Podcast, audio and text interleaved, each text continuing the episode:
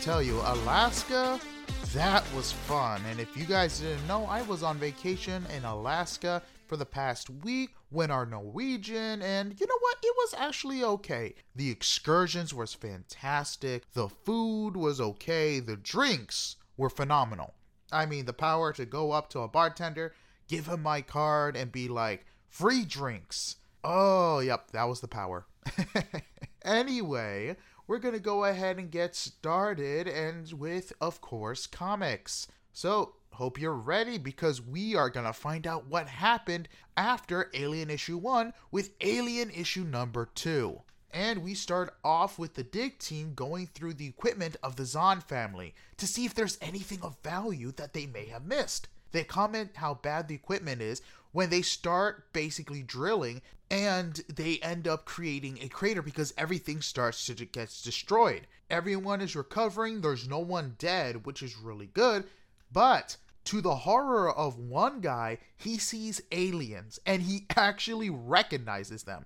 He tells everybody to grab the injured, get on the trucks, and head out. Now, I gotta say, I am with this man. I see aliens, and the fact that he recognized the threat and left, dude is already becoming my favorite character. And they asked him if he recognized the creatures, and he said yes. He read classified information on them and knows how dangerous they are. Like I said, dude would survive a horror movie. Meanwhile, back on the base, Zash is basically still in the air vents trying to escape. She supposedly goes into an empty room when one of the Weyland security guys grabs her and and here's the funny part apparently, the face hugger she had in her backpack finally melted and is now free. So it lunges at the dude, grabs him, and of course, we all know what's gonna happen next. Uh, basically, Zash runs, and meanwhile, we go back to the dig team as they're trying to return back to base. But their short radios are the only thing that's working, and they can't reach anybody. But it's shown that there's an alien attached to one of the trucks, and it begins attacking and killing everybody, causing an explosion. Meanwhile, the people guarding the husband go back and forth about how they could easily take him because he only has one arm. Meanwhile, Wendell is talking to Dr. Zahn that she needs to cooperate since Weyland owns the company she works for. But she's hesitant because her work is her legacy. And you know what? I can agree with that. If you worked on something for years, it's your legacy. But Wendell says he knows that she's hiding something, and they will find out what that is. Meanwhile, two people comment about how the communication was sabotaged and that Wendell won't like it when he hears that. Not to mention, they see the explosion happening and ask if they should go out to basically help the dig team, but is told no because they are already a skeleton crew and spread thin as it is. Meanwhile, a couple of guards see the guard on the floor and sees what's happening to him. Uh, the guard wakes up and talks about how a lizard jumped on him when he feels, I don't know, what do you call it, chest pain? We all know what's happening next, and a chest burster pops out. Ed has come to play. Afterwards, the chestbuster runs and one of the guards goes after it. The chestbuster starts attacking the guard. She starts to shoot at random, hitting a flammable container, causing an explosion which catches the attention of what looks to be a hundred aliens that have defrosted. I gotta say, some people, I was reading this and it kind of reminded me of Alien versus Predator, the first one, where they had the alien queen on ice, and even if she was frozen, they heated her up and she was back and laying eggs.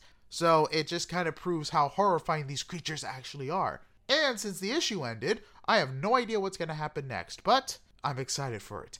Is it going to happen next week? Probably not. But I cannot wait for issue number three. But with that being said, moving on to Marvel and with the Red Goblin issue number five. And this is actually part four of a series that we haven't covered, but because it's part of the Red Goblin, we have to cover it anyway. And that is part of Carnage Reigns.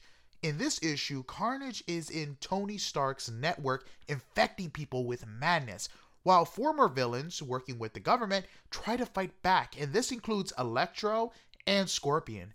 And Scorpion kind of has a beef with Carnage because Carnage actually ripped out, I want to say it was like something in his DNA because Scorpion actually wore the Venom suit for a while, if you didn't know that. I believe it was for Dark Reign as well, and a couple of other stuff. But yes, Scorpion actually did have a symbiote suit for a little while now. But again, that was in the past. Now, Carnage actually infects Normie's brother and actually has him try to kill his mom, but Normie stops him. He picks up the phone and is introduced to Carnage for the first time, and Rascal freaks out because he was once a part of Carnage. They suit up and actually try to help New York because it's an absolute shambles right now with Carnage basically unleashing his plan. Now, once they go into town, the comic basically switches over to Scorpion, who is continuing to fight Carnage, and his associate helps him escape. Fei Long sends a couple of Iron Man sentries to help. Meanwhile, Normie runs into Miles, who asks who Normie is because I guess they haven't been acquainted yet. Miles actually asks if they have to fight each other, which Normie responds no. But out of nowhere, a Carnage infected Iron Man suit comes down and attacks both of them. Both Normie and Miles fight it. Miles actually gets stabbed while on the suit trying to destroy it, and Normie actually absorbs the Carnage suit, basically powering him up. Carnage actually gets angry because he took something away from Cletus and basically sends everybody to swarm everyone. Before they can get drowned out, the sentries arrive to help, and the comic ends. Now, this was a very fast paced issue. As you can see, it didn't take long to go through. And considering how this is a part of a bigger event, it's kind of weird to see that it's kind of smaller compared to other events. Because it makes you think where are the Avengers? Where is Spider Man? And why aren't they doing anything, especially in New York? Heck, I would have expected the Fantastic Four to show up. Maybe they are, maybe they aren't, but Anyway, that's it for the issue. Moving on to Invincible Iron Man issue number 5, where Tony visits Emma Frost and begins to learn what they know about Fei He learns how he basically powered himself up with time travel and a crystal, similar to how Scott Summers got his powers. He also learns that he was powerful enough to defeat a warrior that basically lived for hundreds of years and had songs written about him. Tony leaves to investigate one of his factories. Meanwhile, Fei Long is at one of the company's factories and basically lies to everybody, telling the employees that their jobs are safe, but he basically fires most of them. Meanwhile, while he's also going and doing some research, he does some research on Howard Stark and he learns that he actually left Tony a physical location where he kept most of his on hand experiments. When Long goes, he sees a painting that Howard paid $3 million for, but Long suspects that there's more, cuts the painting to reveal that there's actually film in there that Howard left for Tony. Long watches them and learns that Howard was actually looking into a metal that wasn't a part of the periodic table, similar to Iron Man 2, the movie. Meanwhile, Tony goes to the factory and discovers the Iron Sentinel. He is in shock and he gets out of his Iron Man suit, which Fei Long takes the opportunity to shock him from behind. He falls down. Fei Long basically explains that he found something of Howard's and burned it. Tony doesn't believe him that he would burn anything of knowledge, but Fei Long reveals that he has a photographic memory and he has everything in his head. He puts Tony in his suit and blasts him, saying that he doesn't want Tony to die just yet. He activates the Iron Sentinel, but Tony tries to attack it, but sees that all his attacks basically do nothing and gets blasted. He basically tells his AI to put all his power into his thrusters and he escapes, knowing that he is basically powerless to stop this Iron Sentinel.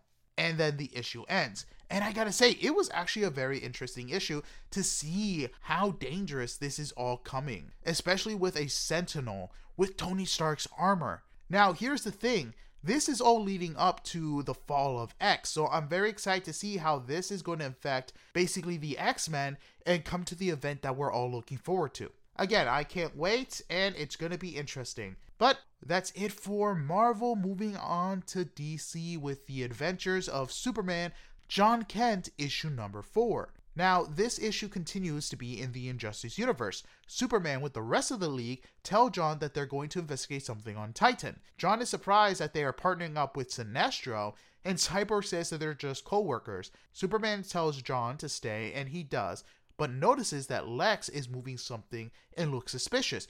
So he follows him. Lex goes to Batman's hideout where he shows Ultraman's body and basically tears the Ultraman logo off, revealing the tech that he was using to power or depower the Clarks from the other universes. And wants Batman to do the same with their Superman. Jon basically notifies them that they're not going to do anything, and basically Batman tells everybody to attack Jon. Jon tells them that they're going to hurt themselves, but is very surprised when they actually are able to pin him down because, of course, we're talking about the Injustice universe where they have the super pills. Harley and Catwoman hold him down while Batman basically punches him in the face, hoping to knock him out, but it doesn't work. Jon turns blue, basically knocks all of them away from him. He's about to basically attack somebody else but then he sees Batgirl and yells her name, Hey Babs, which basically diffuses the situation. Alfred comes into the room and tells them that they might want to calm down and actually talk over some tea. After some talking, Jon gets their side of the story and confronts Bruce about pushing Damian away. He begins to leave, saying that he needs to investigate more before he decides to basically join a side. When returning back to the Justice League building, Damian confronts him on leaving and not trusting him. Jon mentions that he is friends with him in his universe and uses the stuff he knows about him to get him to lower his guard. Damian basically goes for a hug but puts a tracker on him. Jon deciding that there's one person he has to meet to basically get the entire story, and that's his boyfriend or his basically alternate universe boyfriend and basically goes to talk to him to understand which side to pick. His alternate boyfriend tells him that Superman needs to be stopped and that he killed Black Canary, which actually gives us an idea about when this takes place because so far there hasn't been any mention of magic. So that means this takes place after year two, but before year three. So that is some good stuff. Meanwhile, he basically, after talking, flies off and there's a knock on the window, and Jon's boyfriend thinks he came back, but it's revealed to be Damian, and Damian wants to know what exactly he told Jon, and the issue ends. And I gotta say, this is gonna be very interesting because one, Jon is going to start to learn that he can't just assume that people are the same in a different universe, especially Damian, because we all know that Damian, at least in the Injustice universe, is a bit on the crazy side. So we'll see just how crazy he gets and if Jon is actually going to fight him if he does anything to his alternate universe boyfriend. Because, I mean, even though it's not the same person, it's kind of the same person. Anyway, I love Tom Taylor, so we'll see where it goes. Anyway, that's it for comics. Moving on to TV shows. And the first thing we're going to start off is actually Secret Invasion. So, I was actually one of the few lucky ones who was able to crack the code and get to watch the first five minutes of the show. Thank you very much. It just proves my brilliance. Anyway, it was a really good first five minutes, and it had Ross, not General Ross, the Ross from the Black Panther movies, talking with a source about the Skrulls being behind separate attacks, and now the basically they're tired of searching for a new home since they've been searching since the first Captain Marvel movie which took place in the 90s. So we're talking like a 30 years, and some of them want to have Earth as their home. After basically talking it out, he basically asks Ross to phone Fury. But before he can do, or before he asks for evidence, the source basically tackles Ross, and that's where the basically the scene ends. And I gotta say, it's definitely giving me some James Bond vibes, which is good because honestly, it definitely needs to do better than the last show, which was She Hulk. It really, really needs to do better. So hopefully it does. And for the first five minutes, it already accomplished that. So I'm excited. Anyway, besides that, a new trailer for Ahsoka gives us basically a hint about Thrawn being the heir to the Empire and will basically be taking the book Heir to the Empire and adapting it. Now, I don't know exactly how this is all going to affect the movie, but as we see, Dave Filoni has been building this story up for a while now. And we have Sabine who has a green lightsaber. And you know what? A lot of people are complaining, like, why does she have a green lightsaber? In my opinion, I think it's Ezra's, which would make sense. So I'm curious to see how it all works out. And I'm very curious to see how long it takes before we see Ezra in the show.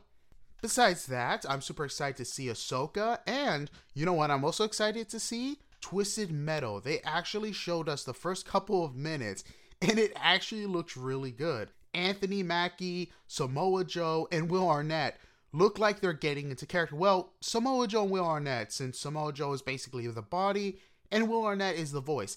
And I gotta say, it actually seems like it's gonna be a fun show. I'm excited about it. I'm not too familiar with the lore since by the time I was able to play games like these, they really didn't make another Twisted Metal. So these games were definitely before my time. I'm not familiar with the lore. I'm very excited to get to know the lore and hopefully, this leads to a new game because honestly, Twisted Metal is definitely an underrated franchise from what people have told me. Anyway, moving on. Part 2 of Thousand Year Blood War has basically been shown to be releasing sometime in July, and they released a trailer and it looks great. I personally am not a big Bleach fan. Never really was. I tried to get into it, but it I just couldn't. So, I got a friend, big Bleach fan, he's super excited. So, for all of you who are excited, hats off to you and hopefully it's good. One thing I am excited about is Bad Omen Season 2. The trailer released and it looks like it's going to be a crazy ride. So, apparently, there's something wrong with the Archangel Gabriel, and now uh, Aziraphale and Crowley must figure out what's wrong before both heaven and hell collapse.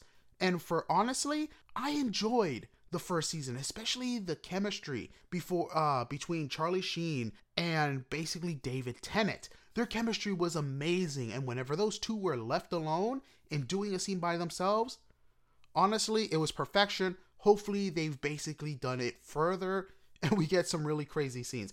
Hopefully, we get more flashbacks because those were the interesting ones. But anyway, super excited to see it, and I can't wait to see how they expand the world. Moving on, I gotta say, I was not expecting this show at all. Honestly, I didn't hear anything about it. And you know what that show is? Kong Island. Yes, Kong Island is becoming a Netflix animated series with gold old King Kong as the main character, and it looks like it's gonna be dark and hopefully gritty. Honestly, I was expecting when I saw the trailer for it to be the Terminator anime that apparently Netflix is making. Personally, I would have preferred the Terminator anime, but hopefully this uh, King Kong animated series is good. But that's it for TV shows. Moving on to movies. And the first thing I saw when I woke up last week was the Expendables 4 trailer. I knew it was coming. I honestly thought the spinoff was going to come out first. I think it was called uh, Christmas, a Christmas movie or something like that, because one of the characters is named Christmas, which it would have been funny if they released on Christmas. Anyway, it looks like we're getting a new team with very little of the old cast returning, which kind of sucks because I was honestly expecting Terry Crews to show up since he was basically in the first three. But I guess they replaced him with 50 Cent. Uh, Tony Jaa is joining the team, and also Megan Fox. Apparently, this is going to be rated R, and you know what? It's an Expendables film. I'm excited to see it. So hopefully, it's good. Although, speaking of hopefully it's good, I know Warner Brothers is basically begging and praying that the Flash movie is good. Heck, they spent over $14 million on marketing, and it's been revealed that the actress playing Kara and the director are doing much of the promotion for basically advertising the movie. And that is insane that they're trying to push this movie so hard, especially since the last two DC films were flops. Warner Brothers is doubling down on Ezra and basically not letting him doing any promotion, which is smart because you don't want him saying something that basically turns off the movie. And I really wonder if this movie is going to flop or it's going to be decent because if it flops, they're basically three for three. And that doesn't say anything good about the upcoming Aquaman movie. Because honestly, I don't see the need for it. And if no one else does too, rip. But anyway, a movie I'm actually looking forward to, and the first few images have appeared, is for the new Ghostbusters film. And we already got some pictures showing a new Ecto 1 and firehouse that's been remodeled and with how well the last Ghostbusters film did, I cannot wait to see all the characters come back for this one, especially since it takes place back in New York City. So it's been a while since we've gone to the Big Apple and Ghostbusters, so let's do this, and I can't wait to see how much ghosts we're gonna deal with. And you know what? I can't wait for it. Hopefully, it's a little more scary because that's what really made uh, Ghostbusters really fun. It was a little scary at times, but it was funny. Speaking of scary, a new animated Resident Evil film is coming out called Death Island, and you know what? It actually looks good. Now, the Resident Evil films, especially the animated ones, aren't too bad.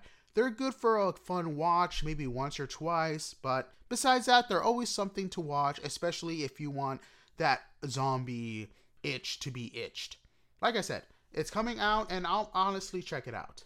Speaking of things I'm definitely checking out, I'm definitely going to be watching the new Teenage Mutant Ninja Turtles trailer because it was basically shown to us in its fullness. And you know what? It actually looks good. I was worried because, of course, you're getting villains that haven't been the main villains before in a movie. I mean, think about it. Before, we usually got the Shredder, we usually got Krang, and this is only going to be the third time that we actually don't have either of them as the main villains. So I'm excited for it. Hopefully, it's going to be good. And with them using people like Superfly as the main antagonist, you know what? Hopefully, it builds up the world and we're able to get a good sequel. If not, well, they try it again. Who knows? Maybe it'll take another five, six years for another one.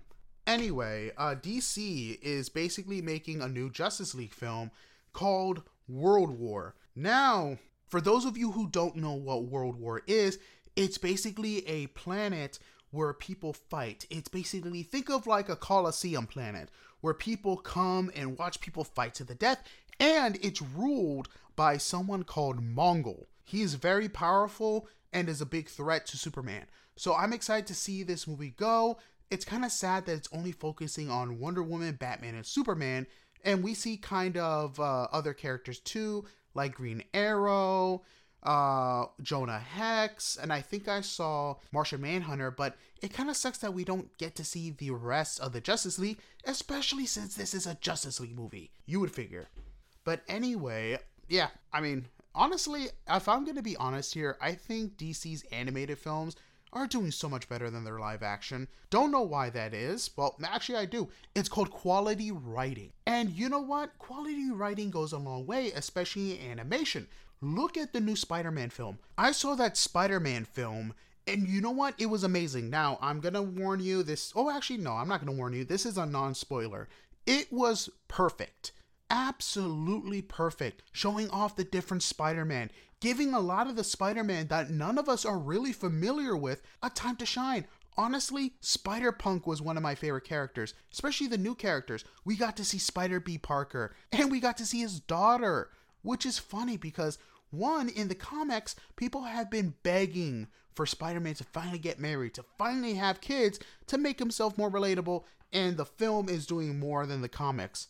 Goes to show that editors sometimes suck. But anyway, back to the movie. It was really good. The pacing was fantastic. The music with Metro Boomin was just phenomenal. Honestly, I couldn't really pick a song. They were really good. Um, let's see. He worked with a lot of people. I was very surprised that he worked with 2 Chainz because honestly, it's been a while since 2 Chainz basically had an album or a song. But my personal favorite was Am I Dreaming? That was honestly the best song in the movie. But anyway, the movie was the animation was fun. There was this scene where they basically made a Lego Spider-Man world and it was animated by a 14-year-old kid. That is really fun and one of the scenes where all the Spider-Men are chasing Miles took 4 years to animate. You can see the love. You can see the precision put into this movie, especially the blood, sweat and tears. And you know what? I definitely recommend you watching it. Definitely a 10 out of 10 wouldn't say any other way. In about two weeks, I'll do a spoiler, uh, basically a spoiler review. But don't worry, this is all spoiler free. And that's it for movies. Moving on to video games. And first off, for video games, we finally have a release date for Spider Man 2, and it's going to be October 20th, which is really great because one, eh, you know, we finally got a release date. That's all. I mean, Halloween is right around the corner, so it's gonna be great for because it'll follow up with the whole Venom, and maybe it'll be somewhat scary. I'm just glad it's coming out this year. And depending on how the other games do, this might be game of the year. I'm just saying it right now. Is Link gonna win game of the year? Probably because they have a horde of fans that scream Nintendo. But hopefully Spider Man does. Anyway, moving on Remnant 2. The story trailer has just dropped, and you know what? It actually looks interesting. For one, I'm not really interested in playing this game because I played the first one and I didn't realize they were making a sequel. I thought the first one was very lackluster. I didn't really get into it. So for them making a part two, hopefully it's good. I'll probably play it if it's discounted or if it goes to Game Pass. Because honestly, it would surprise me if it's really good. Speaking of surprises, and I'm not joking, we're getting a new, yes, a new Prince of Persia game which basically blew my mind because it's been years. I think it's been over a decade since we got the last Prince of Persia game. And this one is going to be called The Lost Crown. And so here's the interesting part it's going to be used in a style that's very unfamiliar for the franchise, and it's going to be basically Castlevania style, which could either be a good thing or a bad thing for fans who've been wanting to get their hands on a new Prince of Persia game for a while. Hopefully, it's good and rejuvenates the franchise for them to do something like Assassin's Creed. But if this is the only Prince of Persia game we get, hopefully it's good. But anyway, moving on. Like a Dragon game is coming out and it's going to be called Gaiden. And you know what? I was surprised they were making a new game in the franchise. I mean, fans of this series is basically treated like kings. They make a game and not to mention, I think this one is the spin off games, or it could be the mainstay in the series, but they're treated to a game every year or every couple years. And you know what? A lot of the fans are super happy, and that's good because a lot of times game studios don't make their fans happy. They really don't. The only ones I can think of is usually the PlayStation studios that make good games, especially ones that they're doing sequels to. A game that actually definitely breathes life back into the franchise and actually does a good job of bringing people back in is Fortnite, and they're actually doing this with their new season. And we're basically going back into the jungle with new guns, raptors, where we're basically use them as vehicles, and the guest character that they're going to use is Optimus Prime, which is kind of interesting. Because with them using a forest, I was thinking maybe Predator coming back. That would actually be cool. Maybe he'll make a guest appearance, but honestly, Optimus Prime, it would be a very interesting character. They shrunk him because you definitely need to shrink him. Maybe we'll see other Transformer characters. Hopefully, we do because the Transformers have a bunch of characters that we can get. There's Bumblebee, there's Shockwave, Megatron, Ironhide, Ratchet, and that's just to name a few. So hopefully this season is great and the basically Transformer guns aren't overpowered. Well, I mean, they're from the future. They probably will be overpowered, but hopefully it's good. But anyway, moving on to another game. A game that actually looks promising and it's called Under the Waves. Now, this is going to be a wishlist game and will follow a man named Stan who's been living under the water for the past three years and something is going on. He's starting to hear voices and things start to go basically from bad to worse because his mental health has deteriorated. Now, it's not revealed whether or not this is going to be a psychological thriller or a supernatural one. Either way, it looks great and I can't wait to see what they do with this game. Moving on to another game, Final Fantasy players are going to be happy because the sequel to the Final Fantasy VII reboot, Rebirth, has arrived. And you know what? It looks fantastic. Apparently, a lot of people have been waiting since the remake was released a couple years back for this game. And I was surprised it took this long, but it, I guess that they're breaking the game into sections like they said they were and basically making it so people will have hours upon hours to explore the land. And you know what? people will basically throw their money to go back into the worlds of Final Fantasy, especially part 7, since that one, I think, I could be wrong, is the most famous game of the entire series. So the gameplay looks fantastic, and hopefully they have a good time, because that's what that's there for. Giving people a good time, unlike other games. And yes, Call of Duty, I'm looking at you because Warzone Season 4 is coming. It's revealing a new map called Vondel, and a new landscape, and you know what? It just looks boring. Seriously, how did you make Warzone boring? They're already losing players, and after that whole SM2 nonsense, I mean, they're already losing players left and right. So, who knows? Maybe they'll bring people back with a new Call of Duty game. I don't know. I'm just going to be excited to wait and see because remember, this year we're not getting a new Call of Duty game. We got to wait until next year. Yep. If you didn't remember, Call of Duty's only coming out every couple of years. So, yeah, you might not be surprised, or you might be surprised when you realize, oh my god, we're not getting a new Call of Duty game. Speaking of surprises, one thing that really surprised me was when they revealed that Nicolas Cage is going to be a survivor in Dead by Daylight. And I think they had a very missed opportunity to make him not only a survivor, but a killer as well, considering that you got the actual actor voicing himself and he could do both. That would have been so cool. A survivor and a killer, basically the same character. That would actually be kind of funny and maybe work towards a lore. But like I said, I'm the one here with some good ideas, but Dead by Daylight devs are really good at mashing a story together.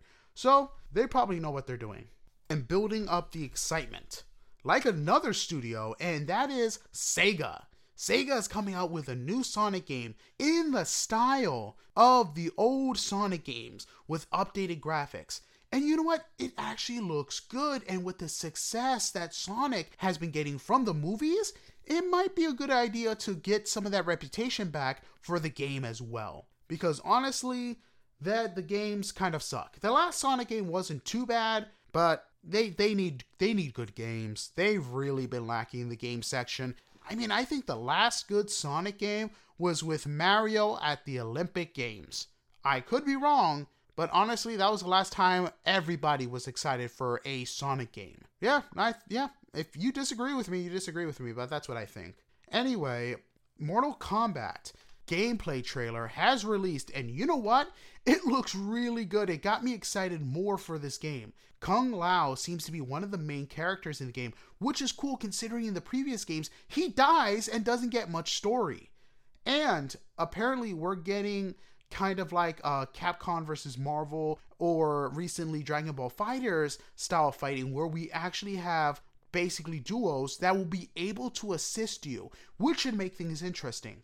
Raiden, who I previously thought wasn't going to be in the game, is in the game, but he's younger and apparently is a new god, which will make things interesting considering that usually Raiden is the older, wiser one of the group. And if he's younger, should make for some interesting stuff. And speaking of interesting, Xbox just had their showcase, and I'm going to be honest with you guys, it was very lackluster. Besides maybe the trailer for Payday 3 uh Star Wars Outlaws and let's see they did have a reveal for Starfield which it actually looks like it might be a good game but honestly besides that this showcase was very lackluster I was expecting maybe announcement for a new Gears game or something that will bring people back. They're apparently fusing Monkey Island with Sea of Thieves, which is actually a pretty good combination. I'll give them that. But besides that, they really don't have any first party exclusives. I mean, I guess Starfield is their big exclusive that they're hyping up. They're also going to be doing Fable, which they also announced, which a lot of people were happy about. But seriously, how do you make a showcase so lackluster? It's insane. And not to mention, they said that they would have gameplay for everything that they shown, and they didn't. They already lied. And they said most of the games were coming out in the next year, which kind of is, but a lot of the stuff they mentioned didn't have release dates. One of them did, which is coming out, I think, in about a month or two, which is an expansion for Fallout 76, which is going to take place in Atlantic City, which I think is going to be a good thing. But still, how do you not have hype build up for one of their games? Honestly, I thought they would have something for Halo Infinite. I really did, especially with how little that game is getting in love. But hey, that's just me. The showcase was okay. Like I said, the only games I'm really looking forward to is Payday 3 and this new Star Wars open RPG, which should make things very interesting, and it's from Ubisoft. Maybe it'll be good, maybe it'll be bad. It's Ubisoft. At this point, it's a flip of the coin. But anyway, that's it for video games. Moving on to nerd theories. And for today's Nerd Theories, I wanted to talk about Xbox and Microsoft because people seem to be very confused on why people would say that Xbox is losing the console wars while they're releasing games on PC. But you gotta remember, while Microsoft does own Xbox, their PC department and the gaming department are two separate divisions. The Xbox Series X and S didn't sell that well compared to PlayStation. Because think about it all the games you can get on the Xbox Series X or S, you can get on PC. They don't have a waiting period. And that can lead to what we've seen in lackluster sales, and everything is first day on Game Pass, which means people are less likely to buy the actual games, which means lower profit for a lot of these studios. Honestly, I was reading videos, uh, reading videos, reading articles, watching videos about how Microsoft stockholders are very angry. Because think about it, you have one division spending all this money, billions and billions of dollars, and now they're not turning a profit, but they're releasing games on PC, which honestly, if they wanted to do, they could probably drop the Xbox division altogether and basically have PC gaming, which would make money because they own Windows. They're not going to lose because they win they basically own Windows, which everybody uses. Heck, I use Windows. No one's going to switch to Linux or Mac because not a lot of the games can function on Mac or Linux. But like I said, they Xbox needs to change a few stuff. Honestly, if it was me, I wouldn't do first day Game Pass. I would wait maybe a month, maybe 2 months for it to come out on Game Pass or even better, wait a few months before releasing it on PC same day. Because it will allow people to actually buy the console. Look at PlayStation, they wait two years before basically putting a game that has already come out on the PlayStation on PC because they are focused on the PlayStation players, not the PC players which is good. That's some good marketing because one, it basically gets people hooked on these games, but if they want to play the sequel that has already come out on the console, it makes them want to buy the console even more. Heck, I own a PlayStation 5 and a PC because I want to play games when they come out on PlayStation. That's just me. If I want to play a game on the Xbox, I just basically open up Game Pass and that's it. So I think that Xbox is going to have to do something soon or they're going to just keep on losing money. And that's it for Nerd Theories. Moving on to current events. And this one was a doozy, and I do mean Apple's $3,500 v- goggles. And I know a lot of people are saying they're virtual reality. From what I was reading, they're augmented reality. For those of you trying to figure out what the difference is, augmented reality is basically holograms. Now, it will do virtual reality stuff, but that's not really what it's made for. And if you think about it, Apple is not really known for their gaming stuff. So I really doubt that a lot of the new games coming out will be adaptable for this basically a uh, AR, VR, whatever. So, yeah, $3,500, basically 8K in each eye. Maybe people who buy it tell me if it's worth it or not, but I don't have 3500 to spend on an Apple product. I really don't. Their products are already expensive as as of now. I'm not gonna be able to spend that much money on virtual reality unless it basically pulled a Sword Art Online and took me to the reality itself. That's the only time I'm spending that type of money. But anyway, if you spend the money, let me know what you think because, like I said, that's a hefty price. But that's it for this week's episode. Thank you all for listening. Sayonara See you later and have a good one. Goodbye.